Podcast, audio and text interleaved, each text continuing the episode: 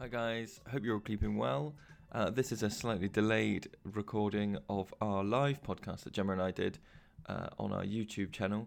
Uh, we had a couple of technical issues at the start, which is why it comes in at a kind of weird place. Um, while we're all inside, Gemma and I are going to do a few more live podcasts. So if you want to be notified about those, uh, head to our YouTube channel and subscribe and get the bell on, and then you'll get a little notification whenever we're going to go live. Uh, but without further ado, enjoy the podcast. Cheers, guys. Bye. If you like this podcast and want to support more episodes, you can donate through Patreon. Visit patreon.com forward slash children of the forest to show your support for the Forest School podcast.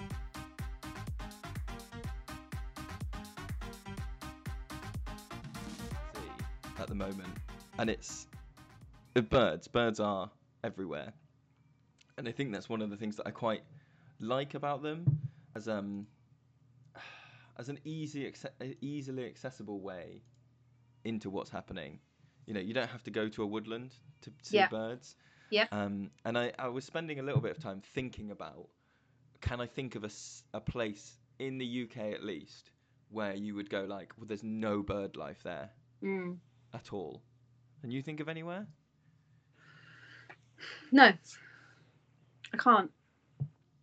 Because even in the most remote um, Shetlands, you know, Mm. there are birds. Yeah. Um, Yeah. And it's a weird, you know, they're just. I can't think. There's so- there's something other about birds, isn't there? In a way that I think, because uh, like animals that solely move on the land, you've got like an understanding of like, oh, that would be a hard hill, that would be an easy hill. Mhm. But there's something about the sensation of understanding thermals or understanding like three dimensional space in a different way Mm. I just cannot. You know, uh, maybe someone, maybe a helicopter pilot would understand it. Yeah, maybe. Do you think they would understand? You know Yeah. they can do that same thing. Um, and I was just thinking about, uh, like, there's something about being outside, and the longer you're outside, and we often try and get the kids listening to different bird calls and like um, recognizing them. You know, and whether that's a, a- quick way that we do those things is um, through giving them little phrases and Mhm. I was struck because my um, little boy now does your pigeon. Well, I get it from you, but did you get your pigeon thing? Did you make it up, or is it from didn't it somewhere? No, no, it's from from somewhere. You know, just from the ether. My toe bleeds, Betty. My toe bleeds, Betty. That one. Yeah. Yeah. Which my two-year-old now runs around saying. Yay. Is, we we um, we've made up some as well, though, haven't we? we have. Well, I think that's part of it, isn't it? It's making up ones.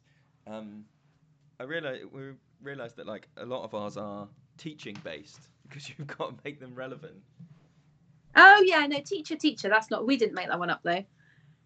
That's um, that's that's the standard one. But um, well, oh, your me me me, your your blue tit. Me, me, me, me, me, me, me. Yeah. That's the that's the blue tit just going for it. Yeah, Which if you haven't worked in education in some or childcare in some way, might not be uh, Mm. a good reference for you. My wife says it's um. She doesn't get them. She doesn't get those bird call things. Um, Right. but she also she also doesn't like and gets quite angry about constellations. yeah, same thing. It is the same thing. It's anthropomorphizing things, isn't it? Oh, but she gets so irate. She's like, they're not, they're not a picture. They're Yeah. not, they're not saying that. I'm like, no, but that's how you, you've got to make sense of the world, haven't you? Yeah, you've got to turn it into a pattern. It's all about patterns, isn't it, for humans? That's how you. yeah. know. Yeah, and since and I think since doing it, then so like like we made up Goldcrest the other day, which is which we said says. I can sing, I can sing, I can sing, I can sing, I can sing, listen to me now. I can sing, I can sing, I can sing, I can sing, listen to me now. And but the Goldcrests in my garden don't do that. They have their own dialect. So it's still a Goldcrest, but I can only recognise that it's still a Goldcrest through hearing the Goldcrest in the woods enough times and pegging it to that mnemonic. Is it just Yeah. call it a mnemonic? Would you I call don't it that? know. I I don't would let go with mnemonic. No, I won't correct you. Okay. Um, so having done that enough times and heard that enough times, I can recognise enough similarity in the gold crest in my garden having Yeah. pegged that from the woods. But before that, I wouldn't have been able to tell that was the same bird because the yeah, I can just call it a dialect is is different enough for it to sound. It doesn't say I can sing, I can sing, I can sing, I can sing. Listen to me now. It's a different pattern, but it's Yeah. but um uh, yeah. And I was thinking about you know you saying teaching the kids the songs. So Yeah. I can remember when I just started being forest school leader, and um, that was like my complete weak spot. I remember going like, I am, you know, I'm all right on trees and I'm getting better and I'm I'm getting a bit of sense of plants, but birds, it was just like I could not only could I not name a ma- match a call to a species, Mm. I couldn't even pick out a call really. And on a very loud day in the woods, I would just hear just song, just like noise, and Yeah. I wouldn't be able to like p- pull out each individual song. Well, I think one of the difficult things about that is um, our, t- I would say, two most common birds for a lot of the UK would be robins and blackbirds, and neither of them have like. If you hear a woodpecker, you know it's a woodpecker. There's Yeah. no, there's no confusing that. If you hear a, um, a great tit and you get that that Mm. that is a great tit. But like a robin, ah, just whatever they fancy, you know, or like Mm. a wren. You know, a, is it a wren that just goes like Yeah. whatever I feel like today? yeah, And that's I think one of the difficult difficulties about it is if you try to go with like, oh, what's in your garden, it's really hard to learn a robin and to learn a, Mm. a blackbird and a wren and and that kind of. I mean, I'm sure it's different in other parts of the world. you know what, just- what what helps though is to um like intentionally listen um through the seasons so especially if you start intentionally lis- listening in winter um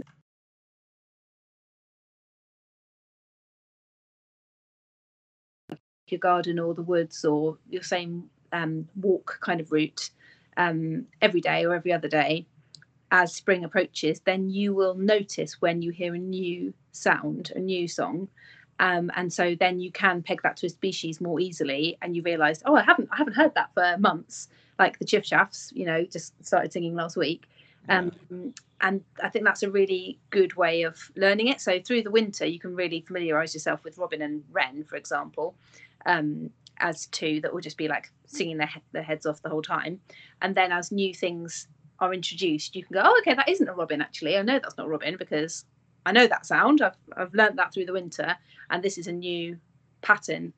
So I think that's quite a useful way to learn. It's definitely helped me this year. Like this year, I've noticed, and so it's been four years it's taken me of learning to get far as I am now. Do you know what I mean? It, I think it. Um, I think with any kind of like nature learning, or maybe learning in any field in particular, it kind of um, is the word exponential. So you might start Uh-huh. really slowly, and you're like, oh, this is really really hard, and then once you get a few down, then suddenly you become better at it. It's like like learning a language, I guess, in that way. Do you know what I mean?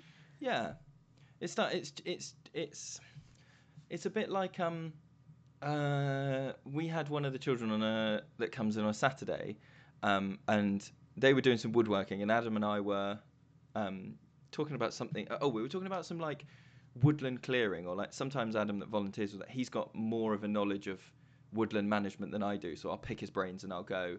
You see that bit over there? Can I make that any clearer? Or if I take that one down, will it open a you know? And um, so we were talking about that, and we were pointing and obviously naming the trees and going, look, if I take that sweet chestnut out over there, will it fall into those oaks or will it whatever? And um, one of the girls that was with us, she was like, I think she's about ten, and um, she just looked at us and she was like, "How do you know what the trees are? How can you possibly know?" And I was like. It, it just had gone past that point, and it's, this, it's the same with birds, isn't it? Where Mm. from the outs from a complete novice point of view, I think she was looking at them and just going, "They're all big brown sticks in the ground," Yeah. and she, and we were like, "Well," and then I couldn't work out how to unpick it. It took me a minute. We just sort of Mhm. stumbled around it, and I was like, "It is that thing, isn't it? It's familiarity. It's Yeah. um, it's being able to break the noise up into coherent pieces, I guess." Yeah. Yeah, and it's and it's definitely about uh, patterns, which in a way makes me kind of think of schema. Do you know what I mean? So it's Mhm. like kind of adult version of schema for me that you're you know you become kind of fixated on something and notice similarities and um and kind of get stuck in a bit of a you know it starts small it's like a small circle of awareness and then you know it becomes broader and broader so you'll notice like one species of tree or bird or whatever um, a Mm. lot of times and your brain will be alert to it and you'll get your eye in for that and once you've done that you're then keen to kind of branch out the and I think that's something that is an underappreciated um, way of learning is that uh, again same with like flora and fauna where you go if you just learn about um, like if you really explicitly learn to identify hawthorn the following week you would see hawthorn everywhere because Yeah. you wouldn't just see a bit of hedgerow a bit of scrub you'd be like that's a hawthorn oh Yep. look that's a hawthorn that's a hawthorn and like but what you can't do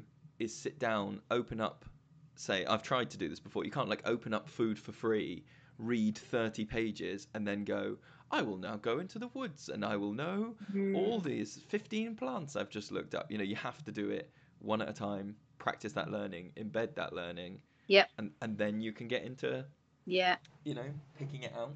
yeah And that kind of comes back to I was talking to someone the other day about one of the interesting things like why is forest school still interesting? You know, you and I have been doing it nearly five years, um, and there's other people that have been doing it much, much longer than that.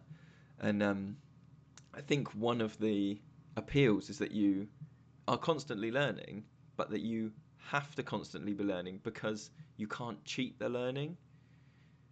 You, you Mhm. can't you can't go and do like a university short. I mean, you probably can, but it won't be the same as having been outside in woodland and listen and and picked out birds. It's very, you know, it's like ear- earned knowledge. Yeah, yeah, yeah, definitely. Well, it's like like I said, there's no way I could have. I, I'm not. I'm not positive that I could have just worked harder at identifying birdsong and done it in Mm. half the time.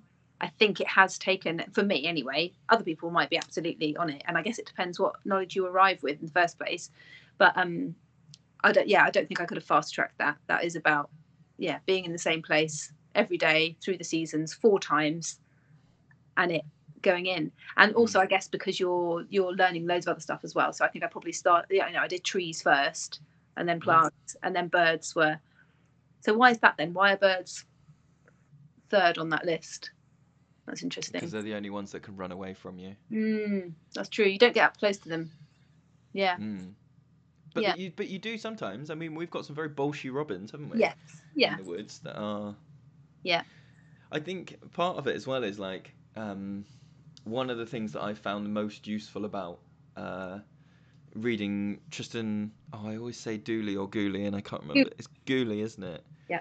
Um, is reading those is like it helps clarify the noise if you try and think of a why as w- as well as like what are you hearing like why are you hearing it um, because you now get to the point well i think i now get to the point in our woods at least where if i hear loads of crows i am immediately turning around to go what what is it what are you shouting about why are you because the crows making a load of noise and and flying away and doing whatever else is a sign that something is happening yeah you know Oh, well, definitely. I think that's um way more interesting than identifying the species, isn't it? It's trying to work out the language, you know, what is going on, and that thing with the fingers about the, you know, a, a song. Hear a song that says, "I'm here and everything's great, everything's fantastic," or a song that means, "Look over there, look over there, look over there." Alarm call. Uh, this one I'm gonna do this way around, uh, meaning this is my place. Go away, go away. I'm in charge. Um, and the ring finger being like, I love you, I love you, come nest with me.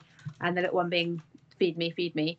Um, and we do that with groups, don't we? And it's then you don't need any like sciencey book knowledge. You don't need any like Mhm. Bird specialist knowledge. You just need um, to listen and try and interpret, which is a different thing altogether and very interesting. And then And it- go on.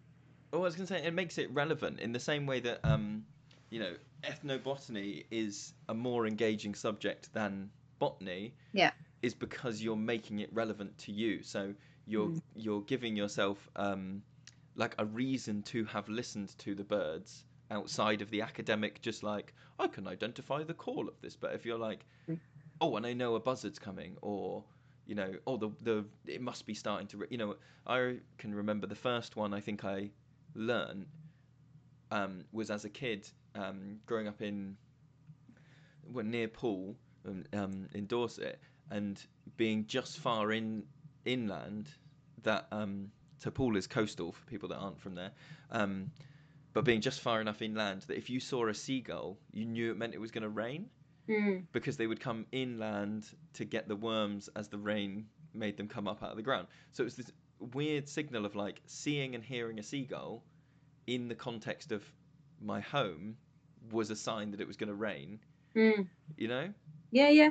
And that's Yeah. the thing that I think you can pick up on and kind of make like, oh, learning about birds is interesting because of how it can affect your daily life or can there's a um, I can't remember what which culture it is, but there's one culture that has a big story about how the gods made birds to be the eyes for humans. It was like humans used to have sight over everything, and then they decided to live on the ground, but they couldn't see Right. everything anymore, Right. and so the gods gave put birds up in the sky so that that, that we are supposed to be tuning in and listening. Right. Yeah. They're like our kind of sentinels. That's yeah, cool. which which they are, aren't they? In a weird Yeah. way. Yeah. And then they're markers of other things. You know, they are markers of seasonal change and of um, weather change and temperature change and all those things. Yeah. Um, my so this morning, I went outside and heard this really freaky sound, and I thought it was my next door neighbour using some kind of tool that I'd never heard before. Right. And um, then I realised it was coming from the woods on the edge of my garden, and it was just the most insane noise. It was like a kind of rusty gate. I was trying to see if I could play it on the podcast, but I can't without Right. it shutting down. Um, it's like it was like a kind of weird rusty gate sound, following by like loads of clicking and Best chirruping. impression, please. Okay.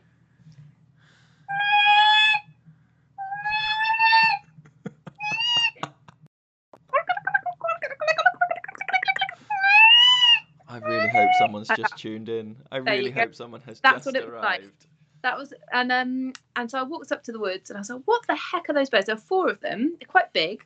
Um, and then I wondered if it was squirrels because squirrels make some blooming weird noises sometimes. But um, uh, there was definitely birds. There were four of them all sitting together. And then I thought, oh my god, it's hoopoes. Yes, get in. That is like amazing uh, bird watching. Yes, hoopoes. The hoopoes you only see on the south coast, really, right? They're um, on their migration. They're kind of pink, uh, pinky orange, and black and white, and they've got this cool like mohawk of feathers like that. Um, and they do say hoopoo, hoopoo, and I was like, maybe it's them. This is nuts. Um,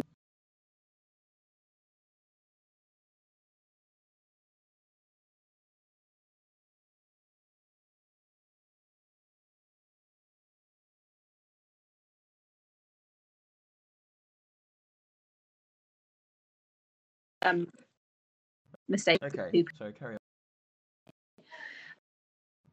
hoops way no way way rarer. They don't live here. They just pass. These jays were like doing this. They and then they would um yeah. So usually they're really shy. You might just see a flash of them through the woods, right? And then the really loud kind of crow like squawk. Um, but they were and these guys were doing this weird sound and then all sitting there really really still. And I came really close to them. They didn't move at all. It was like they were having some weird meeting. It was um definitely jays. And then occasionally they'd like fly make the normal crow sound um, but couldn't find anything about it online. Couldn't find any, you know, sent it to my dad, who's really good at birds. He was like, if you hadn't have told me these were jays, I would have had no idea. This is really weird and magical. And then my mum found it on some obscure like internet site of unusual calls. They sometimes do, but because of the things that we often do when we talk about birds, like what are they trying to say? Are they saying like alarm, alarm, alarm? Like absolutely no clue. Like mystical shit with these. I'm for one, sorry. Uh, mystical stuff going on Ha! It wasn't me. it wasn't me. um yeah and it just like blew my mind because i was like i literally they're very intelligent jays aren't they so they can um they a bit like crows and ravens they can plan for the future they can um they have object permanence they do all that stuff about like stashing acorns for the future and they remember where they've put them and they do it on purpose and they can sort different types of food into different food groups they've done loads of really cool experiments with them Sorry, who's this? Jays or jays This is this is jays yeah so Well, Jays are corvids, aren't Yeah. they? Corvids are a clever family. Yeah. yeah so super super intelligent they can i think they can I think I've read that they can like empathize. I don't know how the heck they work that out, but apparently they can. Um, so knowing that they're really clever, so my kids are like doing some exciting bedtime routines um, involving quite a lot of door slamming and crying. Um, It's the phone book, isn't it? That's how you put your children to sleep. It's just a solid phone book, and then they're out for eight hours. um, yeah, so I was like, what? So they are, they probably are doing something really like out there. Do you know what I mean? They're having like a maybe they're having a wedding, a funeral. They're having some kind of like, you know, intense moment, a rare moment, and I saw that, and it blew my mind. I wonder if um, I mean, I'm sure I could look this up when I'm not uh, live podcasting, but I wonder if corvids can inherently talk to each other. What do you mean? So, like, can a raven and a jay Oh, I see. Cross. immediately understand what e- what each other's calls are? Because I get that a lot of animals. Have you seen um? Oh, I think it was a, an Attenborough thing, but where it was like there's a bird that lives near meerkats, and it had learnt to make a certain call for a snake and a certain call for a um like a bird of prey and a certain call for something else, and it was doing this really interesting thing where the bird would make a noise. And the meerkats would listen to it and then would all run away Right. Okay. But then the bird had learnt to lie so it would wait until the meerkats got like a big worm or something like a slow worm and then it would make the noise to be like uh, a bird's coming all the meerkats drop it run and hide and this bird comes down and is like thanks you know just absolutely played but then it would do it another time afterwards and the meerkats would be like uh-uh Yeah. bird that cries bird Right. you know they Uh-huh. wouldn't believe it after a certain amount of time so i know there are things that animals can Yeah. like cross species can int- interpret each other's calls Yeah. but i just wondered if inherently could you take like a raven from norwich and a, a jay from devon and would they be able to communicate Don't know. The accent would fool them. I reckon. you think Yeah. Do you want a Do you want a crow update? Oh yes the crows that are uh, crows. attacking or worshipping your house Yeah. we're not sure trying to give me some kind of message. The update is that since we have been home, they are doing it a lot less, like smashing themselves against the window, except first thing in the morning. But I think the strategy of like leaning out the window and saying "not today, thanks," but quite loudly, like "not today, thanks. Don't need any more crows today, thanks. Thanks anyway, bye." I think it is working, and the yeah, but the, the fact that we're home is really like um throwing them. They're like they're not going to find a new place to smash because i'm really we're here. i mean i'm really hoping that it's that window behind you like if it happened when you were talking Oh, that'd be amazing. it would have been incredible. Wow. Or just if one landed there and started sort of staring at you, Yeah, that would have made me really happy. yeah. Kabam! Um, kabam! Bam! Is it quite a violent? Yeah, It's really, uh, really loud. It's like it. It obviously. I mean, maybe it- hurts them. I don't know. They're really when they first started doing it two years ago. Blood on the. They don't do that anymore. Now they just footprint, like or marks. Yeah, Ah. Who knows? So, uh, just to go off your crow problems Yeah. for a second, um, one of the things to go back to what we were talking about of birds being messengers. Um, one of the things that I thought about when I was thinking about uh, like, oh, what impact do birds have on me and whatever, and it's that's that's like like that earned knowledge thing and that secret knowledge thing, and um, you and I were talking about uh, before. Uh, I think it's in the the Ruby Wax brain Yeah. book, and um, they're talking about that that bit of your brain that is always scanning for your Oh yeah, yeah. na- name in a pub. And I wondered if it's the same, if you can or if we have retuned our brains to include birds in that, Mm, okay. because you and I both occasionally are like, what's the name of the dog in Up? You know when he's midway through talking and he just goes like squirrel, and he just. But that, uh, you and I both do it uh, to people that it looks like we're being really rude because we just stop talking or or stop paying attention and immediately look at a tree or a noise or something Yeah. that they won't have perceived. Yeah. No, I don't. I um. Yes, I think that's true. I think that's true. Um, neuroplasticity, man. Just rewind. Yeah, but weird neuroplasticity to to have done it cross species. It's a bit like um have you seen the fishing birds in oh I don't want to be rude. I'm going to say an Asian country Yes. when they go out on the canoe and it's like the heron knows that the seventh fish is for them. So they'll, Oh they'll, yeah. they'll Oh, yeah. bring Yeah. back Yeah. Yeah. six to the boat and then they go right number seven is for me and they Yeah. munch off and have that one um it's that weird kind of Symbiosis. Symbiosis i was wondering when in our history birds would have done that when because you, you think about domesticating different animals Mm. and domesticating birds is an interesting one you know Mm. are there are there actually domesticated birds there Yes. must be yeah uh, yeah but domesticated to the to the same degree as like well i guess i was thinking like a dog where you can ask them to do things and they'll do it Uh, Um, carrier pigeons. carrier pigeons Racing and pigeons. carrier pigeons very useful in the war but only if you've hurt your toe and you're sending it to your friend called betty Yeah. Ah, different kind of pigeon. that's that's when they're useful Uh, yeah, different pigeon. Um, They could be parrots.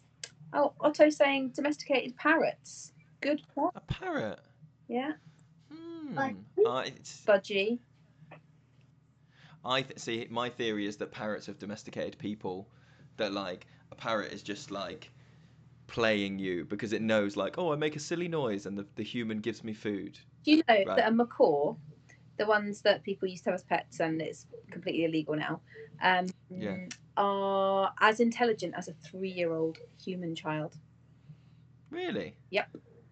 And they um, fall in love with humans. So they form such a strong attachment and bond to a particular human that they will like um, uh, have like really extreme separation anxiety and smash up your house. They've got a, a beak that can break your finger and they can like smash your telly like with their beak they'll just go berserk because they they they atta- yeah, attach to one person Yeah. and they hate everybody else and yeah until unless they're with that person they'll like just smash your house up Um, this is not to do with birds, but on a very similar note, did you know that uh, they've done this thing where they, you know, when you uh, put all those electrodes on someone's head Yeah. and then you get them to look at different things. So the bit of your brain that lights up when you see pets like dogs, cats, animals like that, is Yeah. the same bit. Uh, when an elephant sees a human, the same bit of their brain lights oh up. Oh my Like, god they they think we are little puppies. oh my god that's amazing they think we're cute Yeah, they think we're like little pet animals. That's amazing. I was um, laughing before you got to the end of that sentence because um, when uh, I was pregnant with our first child, we went for our an- antenatal class, and the midwife, um, who I think was Spanish um, from memory, was talking about like our birth plans. and We were doing like acting out of you know the breathing and what your partner's going to do and rub your back and all that kind of thing. And she was saying, Yeah. um, she was talking about putting on like relaxing music and things like that and going and you know i'm going to apologize for my rubbish spanish accent which like and and bring photographs to look at like photos of your pets if you have a photo of your cat bring that with you look at it and it will help you push the baby out i was like why but um i think it is that uh it's oxytocin isn't it so oxytocin helps childbirth um and is that right yes it is yeah Yes. Yeah, Yes. yes. It kicks everything off, doesn't it? Yes, it does. So, yeah. So if you look at your pets, you get a rush of oxytocin and it helps you push your baby out. So there you go. Does that mean that when elephants look at us, it makes their births easier? Oh, a little human. Oh, Well, elephants are pregnant for it's something like two years. Wow. That's one of the reasons that they haven't been domesticated. Is like it's not worth it. Right. Just to like generationally, you're like, what is the what is the point? Mm. What is even the point? Um, to bring it mildly back to forest school. Yeah. What, can you think of like particular bird bird based activities that we've done that you were like that really got kids connected with birds or like that really helped me connect with birds? I like Find Your Flock. That Mm, game we invented this spring, didn't we? we did Mm, where after much play testing. Yes, where we um teach the kids a mnemonic for bird call and then um they go off and they, they decide what bird they're going to be, don't they? Go off and hide. A bit like one, two, three. Where are you? But It's like one, two, three. It's like two concurrent games of one, two, three. Where are you? At the same time. So one team is going like dippa, bippa, bippa, and the other, and, and everyone does it back. And then there's another team uh, trying to do I don't know me, me, me, me, me, me, me, me, me, me, me, me, and then they're trying. You're trying to find everyone who's making the same noise as you. Yeah. find your flock. But um, last time we played it on Saturday, there was just like a, a rogue, rogue group of green woodpeckers who just really like. Oh yeah. And they were just yaffling. They were just like, um, and we just wanted to be green woodpeckers so that we could be in any flock. And anyone could It was us. children. We should clarify. It was it was children, and they they just wanted to like be a be a a benign hindrance a to the rest of the game, which was Yeah. quite interesting. Yeah. It's very eerie as well. To um, uh, one of the things that I like about that game is we we did it a few times. One minute. I'm to one- shut the door. Sorry, hold on. Yeah.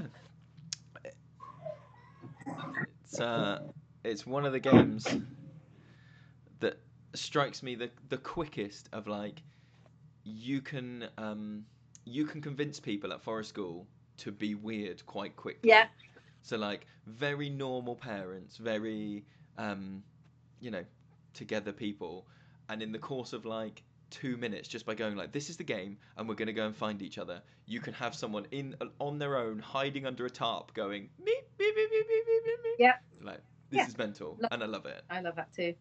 Yeah, it's like you have to uh, break your inhibitions in order to play. Like it's if you invite people to like sing with us, then they're like, nah, I can just not do that, and you'll just do it for me, um, and I'll just sit there in silence, tap my feet and nod my head. But um, if they don't do it, the game literally doesn't work, so they have to do it, and then that's really good because it like releases serotonin and it makes it all like bondy and fun and nice. And once you've done that, then you can, you're more free to put your hands in the mud or whatever. Well, and it was really. I did it once with a group where, um, so I was being one of the finders. So I was going around and finding a load of um, children and their um, parents, and I was sort of collecting them as I went. So I went and found the two of them, and then I went right. Should we sing again? And we'll find the next one, and we'll find this. one." And then I got to I got to really clearly go. Oh, listen, there's a a great tit is trying to join in, and it's throwing me off.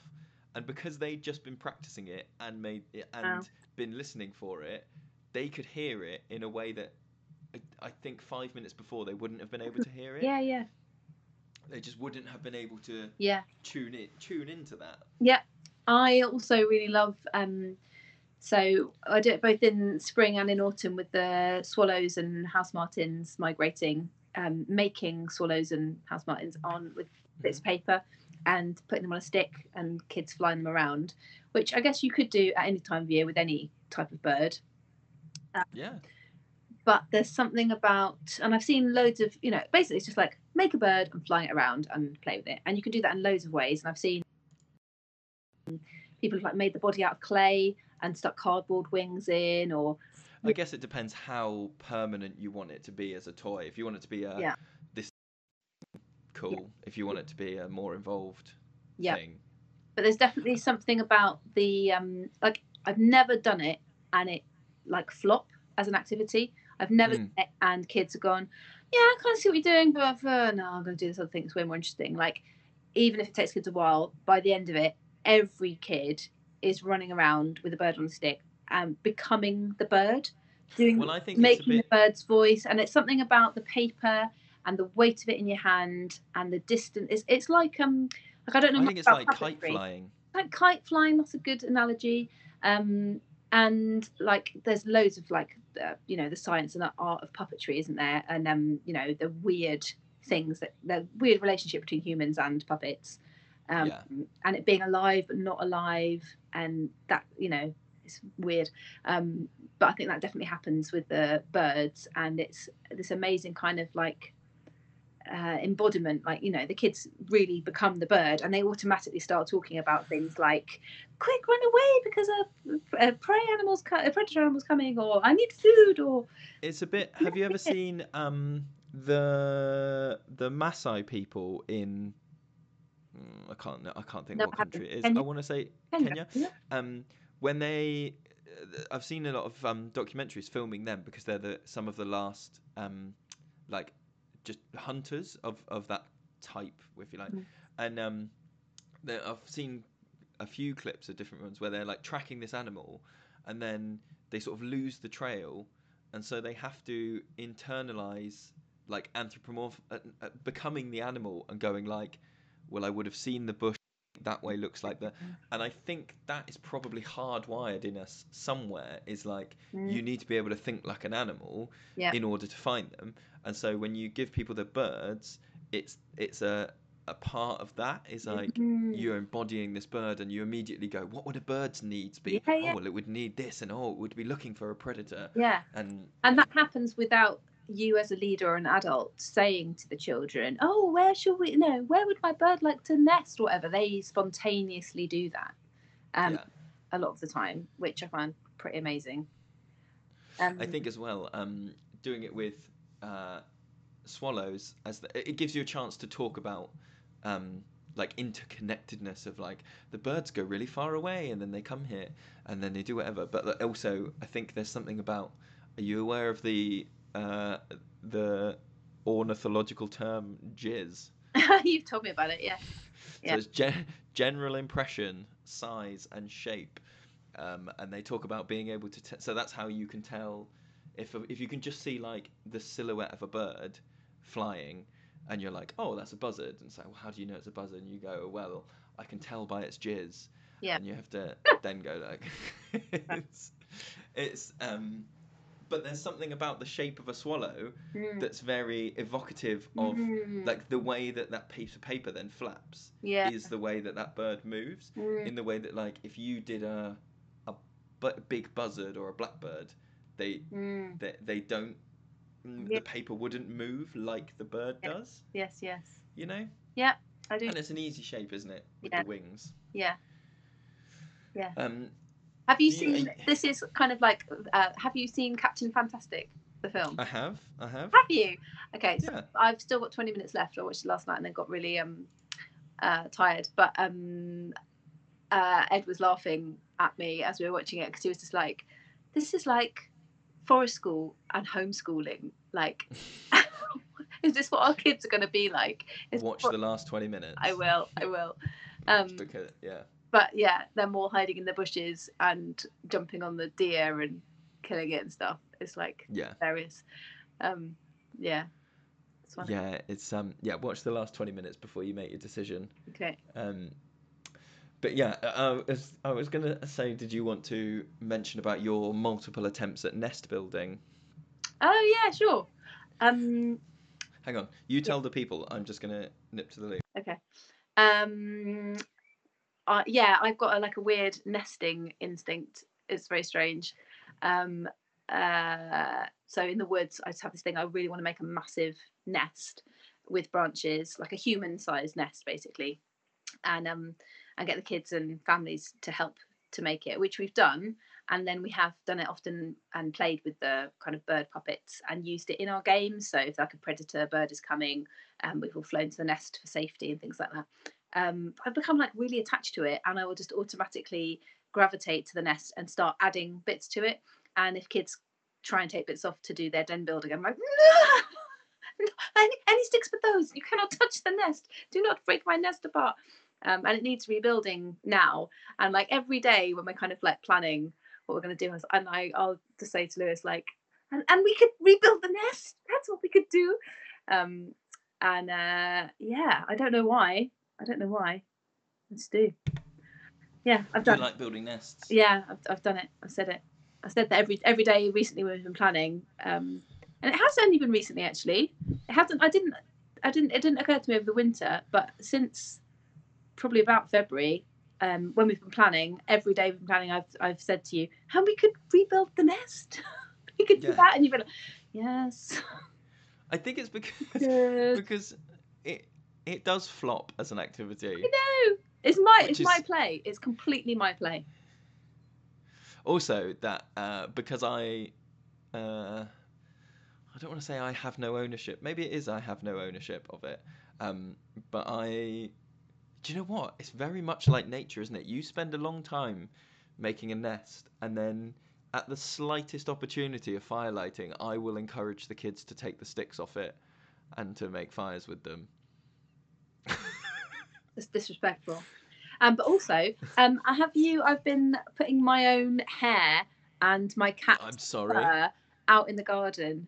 Oh God, I thought you were going to say. I thought you'd just been leaving it around the woods. not in the woods but in my garden um and that makes me feel really strange that like there will be birds nest building with my hair like when you're supposed to like you know take your hair off your hairbrush and put it in the garden for them to, to nest build with um but i gave myself a haircut and just put it all out there quite weird and i found it i was like what the heck's that oh it's my hair that's what it is um but yeah I'm going to go for the Radagast.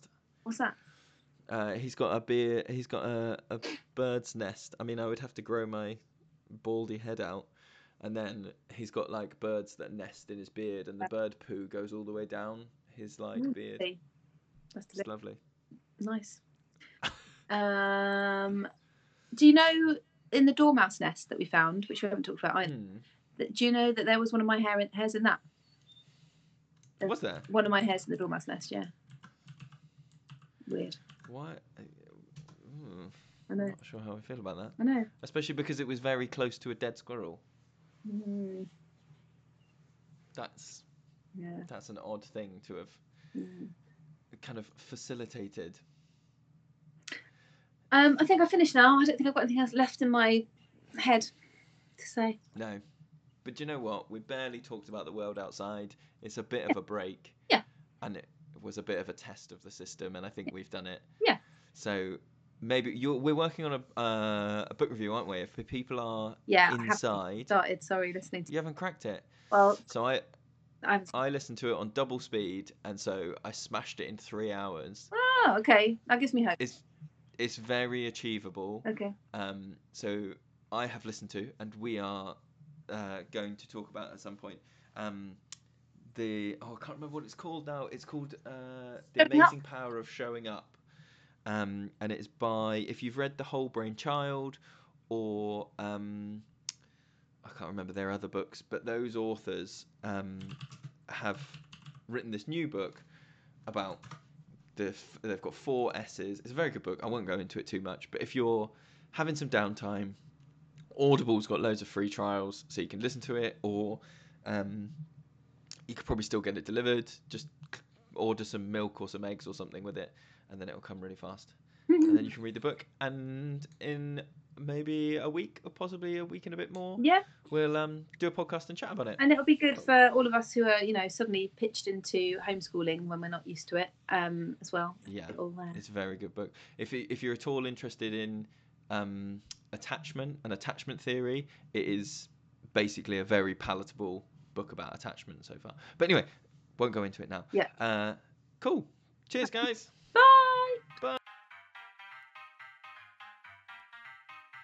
If you like this podcast and want to support more episodes, you can donate through Patreon. Visit patreon.com forward slash children of the forest to show your support for the Forest School podcast.